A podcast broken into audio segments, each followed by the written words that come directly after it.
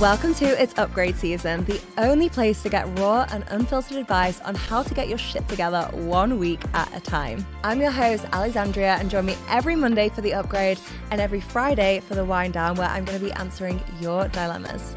Small shifts, huge upgrades. Let's fucking do this.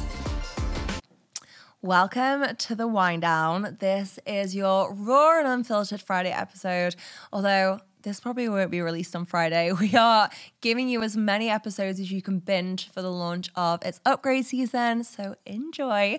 But this is really where I'm answering your questions, your dilemmas. I want to support you guys as well as spilling the tea and giving you the real unfiltered, real, real. So here we are.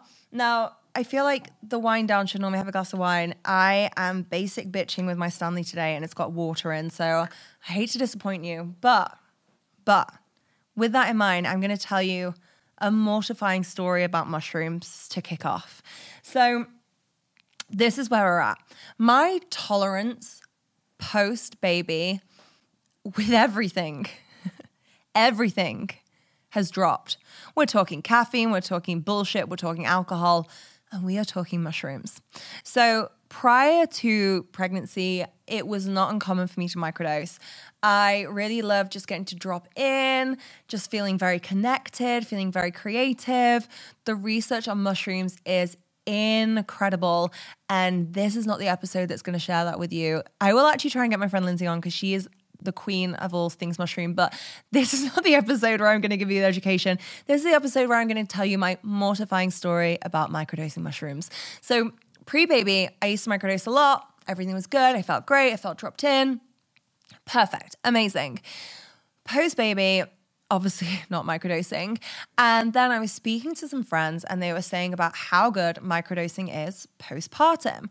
And I'd been struggling with concentration. I'd definitely been like working through the whole identity shift that had, ha- had been happening. I'd been working through all this trauma that was stored in my body. And I was like, I'm open to this. I'm open to microdosing some mushrooms. The results have been very, oh my God, no one quote me on this. Like, okay, I don't have the scientific study in front of me, but like they talk a lot about how mushrooms work just as well, if not better than antidepressants, things like this. They work for anxiety. There's been studies on PTSD. Definitely had PTSD from my pregnancy. So, I was like, I'm open to the mushrooms. This sounds like a great solution. I am going to start to microdose some mushrooms. So I I didn't actually order the mushrooms. We already had the mushrooms. Um, so I have these mushrooms and I have some coaching calls that day. And I'm like, today feels like a good day to start to microdose. now, yes, on reflection, that sounds like a terrible idea that didn't register. That did not register. I probably hadn't slept very much. I thought this is going to drop me in. I'm going to lead some great sessions. It's going to give me some energy for the day. What could possibly go wrong? Okay. So, I look at the card and they come with this card and it has all these wonderful instructions of if you want a small dose, take a capsule. If you want to feel a little bit more, take two capsules. If you want to like really, I think they call it like a museum dose. And I don't know what they mean by that, but the image I have in my head is just someone so high that they are in a museum staring at a painting for hours. Okay. So they have a museum dose, which I think is like four capsules or whatever. I'm like, I'm going to go easy. I'm just going to take the one capsule. Okay. We're going to go in for the one capsule. I take it with food. Now, this is key. I cannot microdose, and I've never been able to microdose without food. It it will make me feel a little bit sick. It will just hit me a bit hard. Not good. So I know, I know to take this with breakfast. I have breakfast. I have my microdose. Everything's good. Everything is good until about 3 p.m. In all honesty, I don't really feel anything. I don't know what was going on with my digestive system that day, but what became clear is the capsule obviously hadn't quite hit me in the way that it was meant to. Because let me tell you this I am an hour into a two hour coaching call, and all of a sudden, all of a sudden, this mushroom hits, and I am like, whoa. I am not microdosing. I feel like I have macrodosed. I am feeling in that museum like I want to stare at the fucking painting, but I am not in a museum, guys. I am on a Zoom call that I am leading for another hour at least. And I need to be on it. I need to be answering questions. I do not let people down. It is not in my Capricorn nature, okay? So I'm like, shit. we are here and we are we are very very high okay so the mushrooms hits i'm in this call i'm like i've got another hour to go and let me tell you it took every ounce of my being to just be fully in that call. I was laser focused. I was in it and I was providing the downloads straight from the fucking source, okay? I got off the call, I lay on my floor probably for about 40 minutes and was just like, I'm just gonna ride the rest of this out for a little while. But the best part was, guys, I got so many messages about that call. And no, it's not what you're thinking. There was no complaints. There was no like, was Alex okay? She seemed kind of out of it. The reviews were glowing. I got fucking glowing. They were like, that call was on fire. They were like, I need to watch this shit back. So we pulled it off, you guys. We pulled it off. Apparently, it was even better, but I am not risking that again. I'm not going to be microdosing when I have coaching calls. Um, what I did hear though was that you are so open after having a baby that sometimes you're just almost like too open and that you have to start really gently. So what I might do is try it again, but I'll I'll be sprinkling rather than capsuling the mushrooms. So enough of my mushroom stories. I am going to get into your dilemmas. And the first dilemma that I have today, I just love the way this question has been worded. This question says, How do I deal with asshole humans?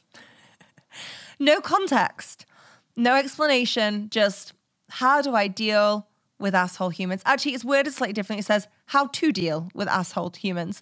Um, do you know what? I love this question. I love this question, and I am more than happy to answer it because in life, there's gonna be assholes. There are gonna be people that just rub you up the wrong way. There's gonna be those people who want to rub you up the wrong way. There's gonna be those people where you're like, do you just get off on being annoying and nasty and mean. There are going to be those people. So, the first thing, the first bit of advice I want to give here is avoid them. okay? Where possible, just avoid having assholes in your life, okay? You don't need those people around. And the reason that I mention this is so many people keep these people as friends beyond what is acceptable. Okay. Like, I had a friend, this is only like two years ago, and I had tried to have the conversation multiple times about it's not okay to speak to people like this. Is there something deeper going on? Let's talk about it. Like, I will show up. I am so loyal, it's insane. But it reaches a point where it's like, this is not fixable and I am not going to accept being treated like this any longer because this is having too much of a negative impact in my life and you are not in a position where you want to be helped and you need to this behavior has to change, okay? So sometimes quite frankly there are people who are just not willing, not ready to do the work and if that's the case and they are bringing you down all the time, don't fucking have these people in your life. Like, honestly, it is that simple sometimes. I get other times it isn't. I get it can be complicated when it's things like family members. We'll dive into that a little bit more. Um, but that would be the first thing I'd say. And raise your fucking standards. Like, you deserve to be treated nicely. You deserve love and loyalty, and you deserve to be treated in the amazing way that you treat your friends, you treat your family, you treat people around you as well, okay? So raise your fucking standards. Stop taking sloppy seconds when it comes to men. Stop taking sloppy seconds when it comes to friendships. Stop taking sloppy seconds when it comes to people that you're working with, people that you're employing. Like, raise the fucking standard, okay? You get to feel good around these relationships. Um, and also like let's not blame it on other people sometimes you need to vibe check yourself sometimes you need to check in with yourself like how could you have shown up better was there something that maybe you miscommunicated or you didn't make clear like where have you allowed yourself sometimes to be walked all over rather than speaking up and being like hey that wasn't fucking cool, okay? Like, we get to talk about this. And I definitely recommend that before you ghost a friend. Like, when I talk about cutting off that friendship, honestly, you guys, I tried so fucking hard to mend that friendship and I kept trying to see the best in her and I kept trying, I kept trying, but like it got to a point where it was just gnarly and nasty and it just wasn't good and it just wasn't helping. But I did a lot of self inventory. I was checking in. How could I show up better? How can I communicate clearer? How can I support this be- person better? Okay. So, like, make sure you're checking in with yourself before you're blaming other people for being the asshole. Maybe you're the fucking asshole. Who knows? We need to we need to check. We need to know these things. Okay? So the other thing here is like have the hard conversations. And I know it's easier, trust me. I do not relish having a hard conversation. I feel like there's some people in life who just love it. They're like, I need to have this hard conversation. And you can tell there's a bit of glee. They're like, I'm enjoying this. I'm going to watch you squirm and it's going to feel good. I am not that person. Like, I like peace, I like tranquility, but also I am not just going to be a doormat. Like, I am not going to let things slip. And also, I do think showing up for your friends and your family sometimes means lovingly calling them out on their shit. And I feel like I've always done this with my clients as well. Like, I am so filled with love for them. And in order to be the best support I can be for them, I'm going to help them clean up some of the shit that's holding them back. So, have the hard conversations, okay? Lean in. I don't love having these conversations. And I know after I have these conversations, I always feel so much better. I feel so much closer to that other person. And I learn a lot about myself as well and how I can show up better. So often we have just misunderstood or it's been miscommunicated or quite frankly, we've made assumptions. It is so dangerous to make assumptions, and we do it all the time. We make assumptions about people, what they're thinking, what they're feeling, why they did something. Like, you cannot fucking know why a person did something or what they're thinking or what they're feeling. You are not Mystic Meg unless you ask them. Okay. So we're going to check in on our assumptions. Um, have the hard conversations. And when you're having those hard conversations, some little tips so those hard conversations become easier conversations rather than going south and ending up as some kind of like real housewives of God knows what city shit show. Okay? Here are my top tips for this. So, first up, avoid blaming language. I get it, you guys. I get it you know, particularly with a partner. It is so easy to just want to blame that shit on them. You did this and you made me feel like this, and this is all your fault. Okay? I get it. But it's not going to help the situation. So they're going to get on the defensive. And also, you are going to try and absolve yourself of all personal responsibility in this situation. And often, most of the time, it takes two to tango. Okay? Not always the case, but often it takes two to tango. So avoid this blaming language and instead show up sharing how you felt in that situation. So it might be something like, hey, when you did this, this is how I felt. Okay. Or when you said this, this was what it brought up for me. Okay. You're taking responsibility for your own feelings and your own responses in the situation, but you're also sharing that with them what the trigger was for that. I think that's really, really helpful. I think the second thing is focus on facts, not feelings. So I used to have my husband Jake do this for me all the time. If I had to write like a difficult um, email, um, I'll give you a specific example. Okay, so I hired a VA and I was asking her to do some. Um, she was more specialized in like design work, so I was asking her to do design work, and she kept sending me back stuff with just like the most blatant errors in it, and I did not have time to be just checking this stuff all the time. I'm talking about like really glaringly obvious errors, like just hadn't run the fucking spell check, you know? Like there's a spell check, use it, it's pretty easy. Um, so I needed to write an email and let her know. We'd already had a call about it. Then I was like, okay, I'm going to follow up on an email. Um, I got Jake to go through that email, and I'm honest, I'm pissed off at this point. Like, you know, how hard is it to run spell check? This is a pretty fundamental piece. And I, listen, you guys, I do not get pissed off about things. I am the most. I'm. I feel like I'm such a chill boss, in this respect. Like, I will literally be like, no one died. Like, let's not freak out. Mistakes happen. Everything's fixable. That is very much my mantra. And if you do a sloppy fucking job all the time, I'm going to start to get pissed off. It's going to annoy me. Okay. So, um, I had to send this email and I will get Jake to read through that email and be like, tell me honestly, is it emotional? And I've got so good at this that now he doesn't really have to do that. But I got really good at just like noticing facts versus emotions. And I think when you focus on emotions, it becomes very energetically charged for someone to receive that. And again, people go on the defensive and people feel like they can argue with emotions because if you felt a certain way, they can argue with that. Whereas I feel like if you focus on the facts, it just keeps the energy so much cleaner. I feel like it stops the energy escalating. So, like giving specific examples, giving the facts, not giving your like emotional response to it all the time. I think that can be really helpful to deal with difficult people and difficult conversations and just do it in a really energetically clean way. Like, I really feel like sometimes with energy in these situations, when you give a circumstance or a situation more energy, they come at you with more energy and the energy builds and builds and builds. It becomes this fucking bigger thing. Whereas if we can just go in a little more grounded, a little more neutral, then it doesn't become this big fucking shit show, basically. And then my last piece of advice here is like bless and release.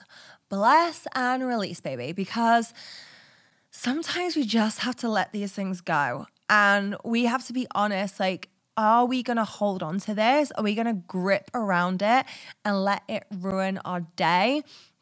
Let it ruin our week? My God, I can let things like overspill sometimes, you know? So, like, are we going to let it ruin it? Or are we just going to bless and release? Are we going to send them some good energy and just let it go? And honestly, that is probably the most helpful thing to do most of the time. Like, just let it go. Don't hold on to it. I do think if it's a repeat behavior and if it's someone that you quote unquote have to have in your life, because actually there's very few people we have to have in our life. Um, then that's the time for like the hard conversations. That's the time for leaning in. That's the time for the radical honesty, focusing on the facts, not emotions. Um, but a lot of the time, maybe just let it go, go in with some compassion. I've realized in most of these situations, I am not understanding that there's something coming up for the other person in their life in another place, and this has just become an outlet for it. And when I can soften into that, when I can come into compassion and softness for them, I feel like the whole situation softens and everything just feels a little bit lighter and a little bit easier. So, that is the 101. That is the upgrade on how to deal with assholes. Um, I'm going to save our other dilemma for the next episode because I feel like it's a whole other conversation in itself. And I felt that was a really good, good, juicy question. Please send me your juicy dilemmas. And I don't want to just hear that they're an asshole. Tell me why. What have they done? What have they said? Fill me in. Spill the tea so we can like clean up the energy, we can mop it up, and we can hopefully give you some advice that doesn't make the situation worse. Um, you can WhatsApp me. The link is in the show notes. Pop me a DM on Instagram. I quite often put boxes up on my stories as well when I know I'm going to be recording. So make sure that you're watching my stories so you can catch those. Um, I really want to support you. And if you've enjoyed this episode, please don't forget to leave us a review on whatever platform you listen to this on. I won't judge you for it. Until the next episode, I'm sending you love, I'm sending you joy, I'm sending you abundance, and I hope you have the most incredible weekend.